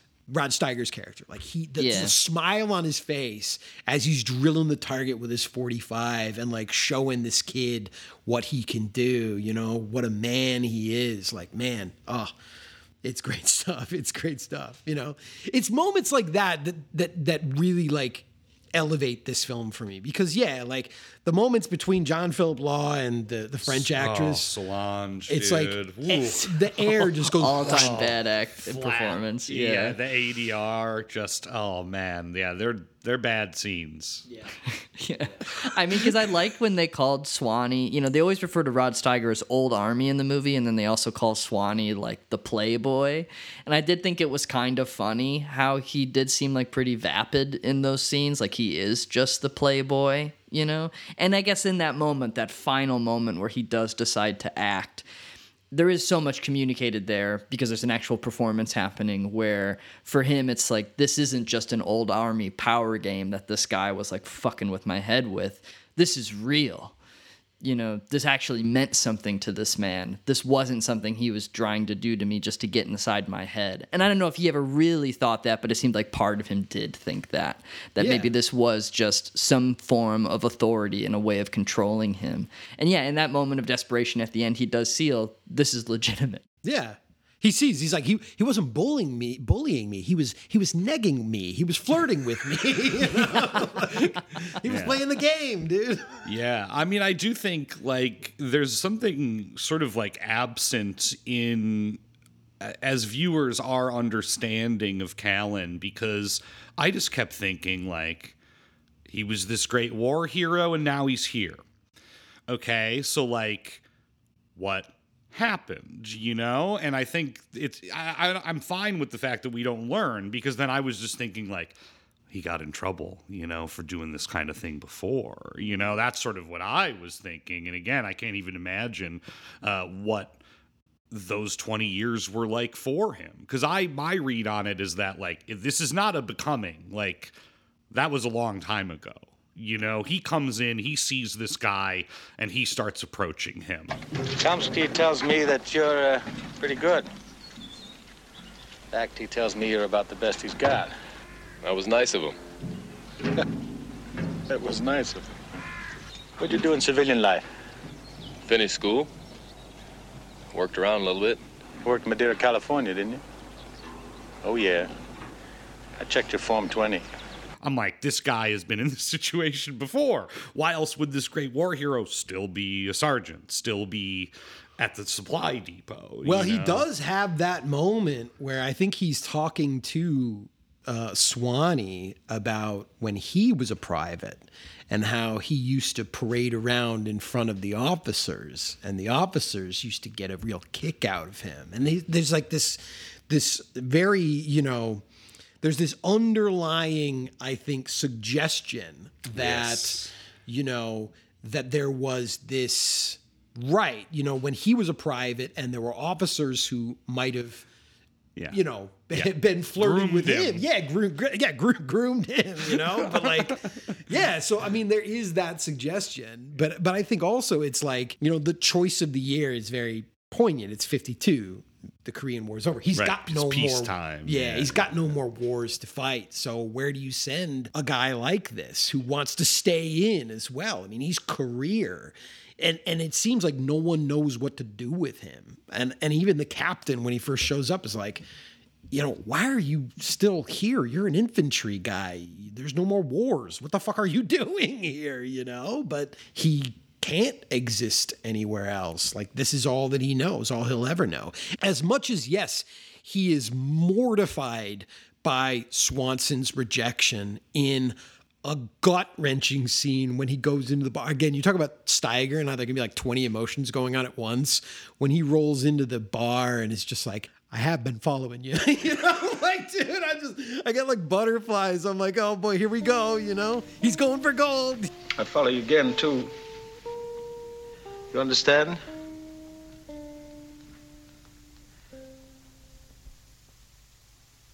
Oh, God, Swanee, I need you. I need you. You're everything that counts. You're mine. No, you're wrong. Not wrong. I've been through hell, Swanee, and I'm not going to go through it again. You're mine. But like, you know, after the rejection, he's so like embarrassed, you know, he gets drunk and then he goes back to the parade ground and he just, just absolutely like crosses the line. He's yelling at all the guys. Slob mode. Yeah, just full slob drunk mode. And that's the captain, you know, saying to him like, all right, you're relieved of your duties. And it's that embarrassment. It's that embarrassment. Because right, it's a public embarrassment versus the private embarrassment. Yeah, exactly. You know, and obviously, like, there's, there, you know, one would probably become public at a certain point when Swanee would be like, you know what, Sarge did? He kissed me in the bar or whatever. But, but like, it's the fact that, like, he's been relieved of his command. He's going to be probably written up on charges for this. His career is now going to end in disgrace. And, like, that's, I think, ultimately what pushes him to be like, well, I got nothing else. Like, Swanee didn't want me, and now I'm not. Now the army doesn't want me. Like, why, why am I even fucking here? I should have died in France in forty-four. Like, fuck. Or, you know, with Sam Fuller and the boys in Korea or some shit, you know? And I wonder what Vamanos was thinking, you know, near the end of The Wonderful Ice Cream Suit. Vamanos, Vamanos, jeez. Vamanos, oh, white cracker. Come on. Gringo ass. Yeah, dude. Vamanos. Dude. Excuse me, excuse me. You sound like me. Joe Mantegna, dude. Yeah. Holy shit. But no, yeah, I mean, it's just like thinking about talking, as we said, about these films as like one as character and one as, as this object in the film. Yeah, I have to wonder like what the arc is for Olmos in this movie. You know, like what is it that they learn about him? Or what does he learn about himself and how he fits in with his like new friend group? I'll tell you, dude, I, I found it to actually be a touching moment because he has this whole showdown with the car where he's got the suit in the street and he's playing bullfighter, and then he gets like, he jumps on top of this car and flips over it and is launched into the garbage and breaks his leg. And then, of course, they're like, get the suit off him, you know? Well, and he's the one who says, you need to get the suit yeah. off me. Like, they're, you know, the paramedics, they're going to cut it they're off. They're going to cut it off, yeah. Save the suit, save so, the yeah. suit. So they're, like, panicking. They save the suit, you know, and they're they're wheeling him into the ambulance. And he looks at the guys, and he's like... Oh, wait, wait a moment. After tonight, will I...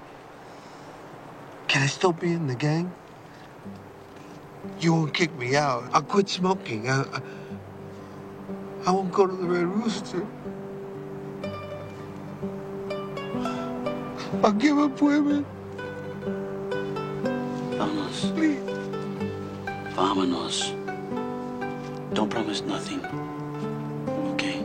Like, that's awesome. You, you know? Be you, because, dude, like, that was you. Great. Martinez. You look beautiful in that suit. Doesn't it look beautiful combined? You don't have to make that promise because of this crazy night. Like, this, the whole, the suit is about you becoming that, that perfect self. And for, for him, for Vámonos, his perfect self is doing the three-part juicy taco cigar cocktail dance. And he didn't spill a fucking thing on the it's suit. It's true. So, it's true. Um, I don't know. That was, like, my interpretation, and I thought that was nice. The sort of, like, no, man, you don't have to quit drinking, you know, just to wear this suit. Yeah. Chill out, dude. Mm-hmm. Like, well, again, it goes back for all these guys of, like, just be who you really are inside, you know? Just just, just live your truth. What, yeah, what Rod Steiger couldn't do. I mean, I think that's, you know, very fitting, then, that Steiger's, like, in a straitjacket, the sergeant's jacket, mm-hmm. you know? If only he'd put on the wonderful ice cream suit, and he could have gone out to the French discotheca and found himself a swinging guy yeah. in nineteen sixty-eight. He, Perhaps. He could have gone out with that cinephile guy and yes. saw a Randolph Scott movie. Yeah, exactly. That's so true. Exactly. Yeah, he did need a suit. He could have got the suit. I was thinking about, though, like, it's insane that John Philip Law, right before this movie, was in Danger, Diabolic, Barbarella, and Skidoo, and then Whoa. This movie. That's an insane, like, run, you know? Screen cap that, post that on Twitter. What? Yeah. How is this? How did this happen? Yeah, that that guy saw everything go down in the late sixties for yeah. sure. Holy shit. I guess I got one other like like tidbit, you know, because again, we were just talking about Steiger, and I came across something very funny, you know, and just sort of summing up, if you want to sum up the the Steiger experience, I can't put it any better than Sidney Lumet put it. Sidney Lumet, in uh, reflecting on his experiences with Rod Steiger and, you know, people asking him what he thought about Rod Steiger as an actor, Sidney Lumet said, "He gives you too much for five cents." That's it. Got his ass. You know what's funny, too? Because when I was just, like, doing research on um, The Sergeant and, and, again, you know, like, Hollywood and representation and all those kinds of things, uh, I came across, um, um, and I think you told me this maybe, Marsh, once, or I'm sure you knew this, but... Um, the noir film, I'm blanking on the title, is Crossfire with Robert Ryan. Mitchum and Ryan? Where he kills the... The, the anti-Semitic murder, right. yeah, the Dmitrick well, movie. Apparently, yeah. in the original material... Right, they were gay. It was yeah. about a homosexual relationship. Yeah. They made him change it. Yeah, and Hollywood code era was like, no, no, no, no, no, you know? They're like, for the war effort, make it... An anti-anti-Semitic film. yeah, yeah, exactly. Mm-hmm. And they all got investigated later for being communists. Man, it's crazy. Um, well, we fucking did it, you know? Yeah. Um, I do want to point out that Michael Eisner said that he hated The Wonderful Ice Cream Suit. He never understood it. Man. Um, I feel like I'm the only guy that liked the Wonderful no, Ice Cream no, Suit. No, I liked it. I lightly liked it, for sure. I'm not like I'm not like Ryan... I just, like, thought it would would be funnier than it was, you know? Yeah. But I think, like, I, I had a good time with it. I enjoyed it. seventy-five minutes. I mean, it's like... Dude, come on. Shit. Um, I think it's one of those things where it it either works or it doesn't for you, you know? It felt very subjective to me because I don't have any, like, actual real criticisms to throw at it because it almost feels unfair because it's so positive and so light. To me, I just found its sense of humor very grating. Yeah. And it just kind of came down to that. You well, know? I think maybe this will help. I read a very tantalizing suggestion that the film is actually a stealth remake of Bourdieu Saved from Drowning, where Edward James Olmos is Bourdieu, right? And you invite oh, the homeless guy into your home, and he, he's wrecking up the joint, but actually he has a heart of gold, you know? So think about that now. Yeah. When you, when I you mean, think there about there is still a lot of beauty scattered throughout the film, and there is one line that I was thinking about a lot after watching it. When they do take the suit home for the first time, after they buy it in the store with all the money that they collected together, and they bring the mannequin home with them too, so they can set up the suit in Gomez's apartment. And they're trying to get the lighting set properly so they can really admire the suit before they like make their decisions about who's going to put it on. And I think it's Martinez that says, "It's even better in your place with your light bulb." And I think that's actually really touching because they're kind of going to his shitty apartment that he had to kick the door in because his landlord had locked him out because he's presumably about to be evicted. And it's like this dingy place, and it's like, man, you know, you see it in the store, in this fancy store, all this stuff we can't afford, this fancy lighting to make us salivate looking at all of these articles of clothing. And it's like, ah, we've got our shitty little light bulb at home, you know, in our dingy little apartment. I hope it still looks as nice. And it does, you know? And so, yeah, there's still, even throughout the really in-your-face comedy, there's still like those moments of grace that I think ground the film.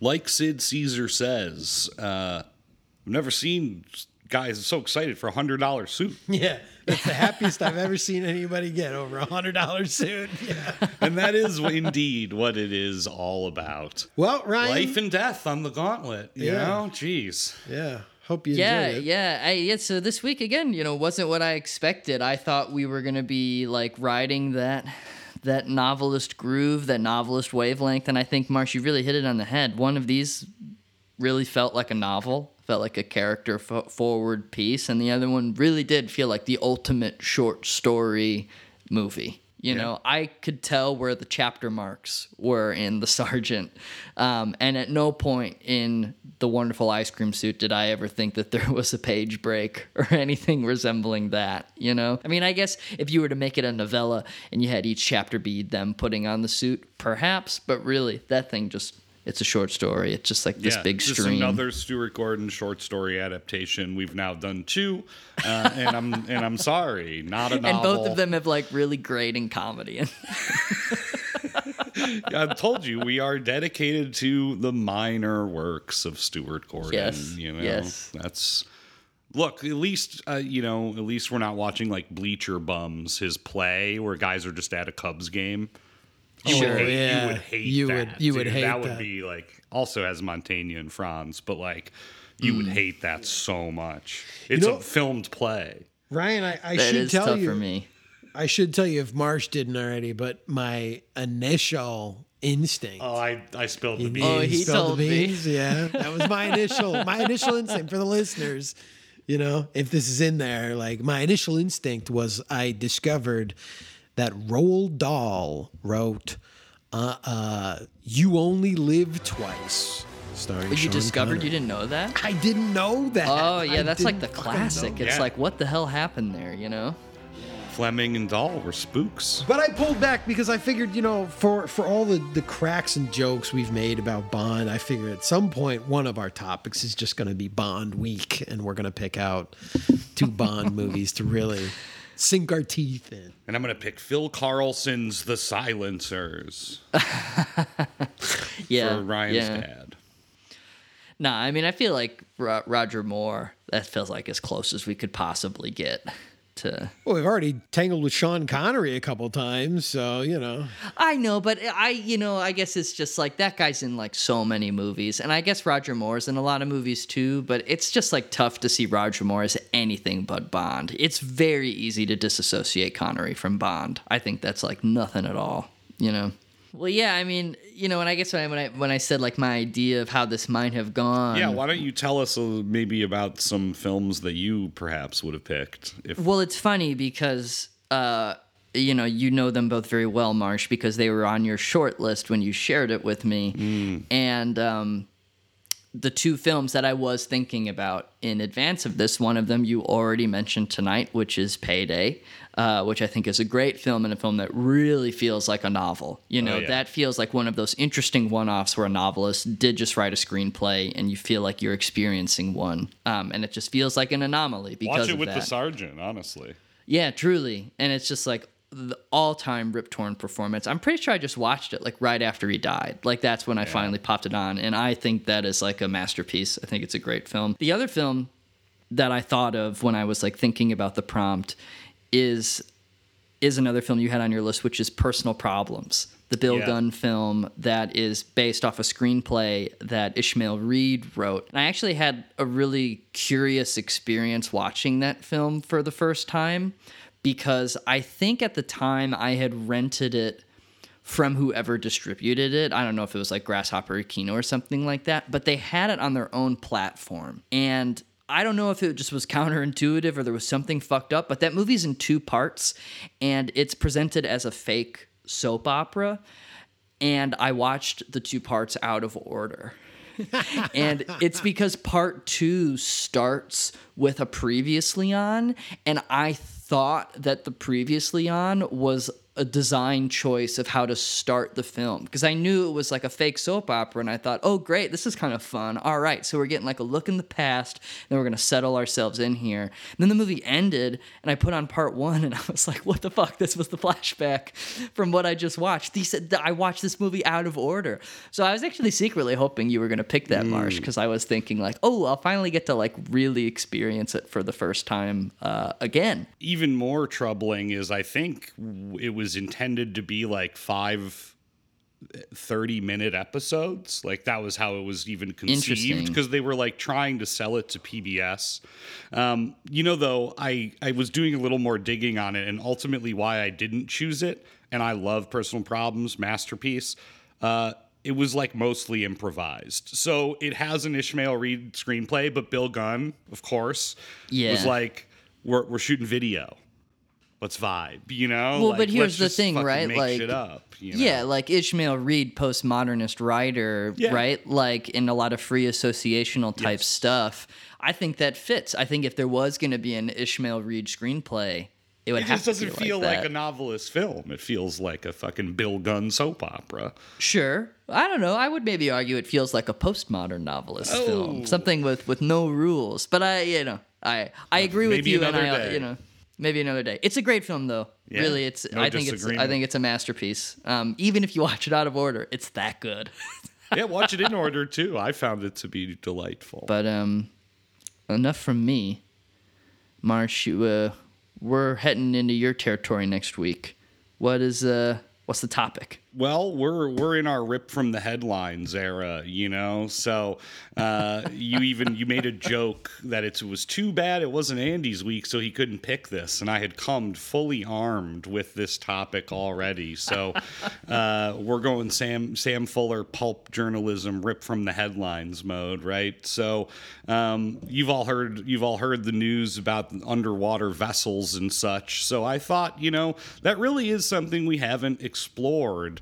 Uh, on the Gauntlet. So next week's topic is the abyss. Bring me your underwater cinema, your submersible cinema. Bring me your creatures from the Black Lagoon. Bring me the abyss. I'm excited to take a dip. More than a dip. It's yeah, it's, a deep dive. It's summer. Yeah, deep yeah. dive. Bro. Yeah, yeah, take a deep dive, dude. We're going down to the sphere. Um, as always, you can follow us on Twitter at Gauntlet Movies, or send us an email at gauntlet movie podcast at gmail dot com. Thanks, everyone. You call yourself sodas? A good soda wouldn't spit on the best man in the outfit. Lightly dotted with what you believe, and always follow your heart. I wouldn't soldier with any of you. Dance away the broken dreams. You hear me? You're listening to me. será también tu esperanza. Dismiss the man, report to the orderly room. I haven't reported any of this yet. I can still overlook all this.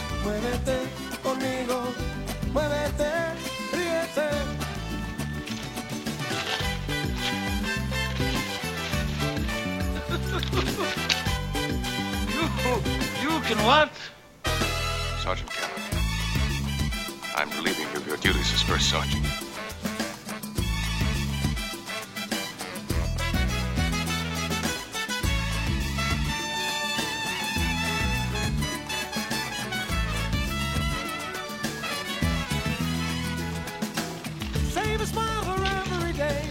Look at all the love in your way. Light the dark with what you believe, and always follow your heart. Don't you cry for all that you miss. Get it back with one little kiss. Dance away the broken dreams. My name. Make a fire with me. It's Master Sergeant Albert Cannon.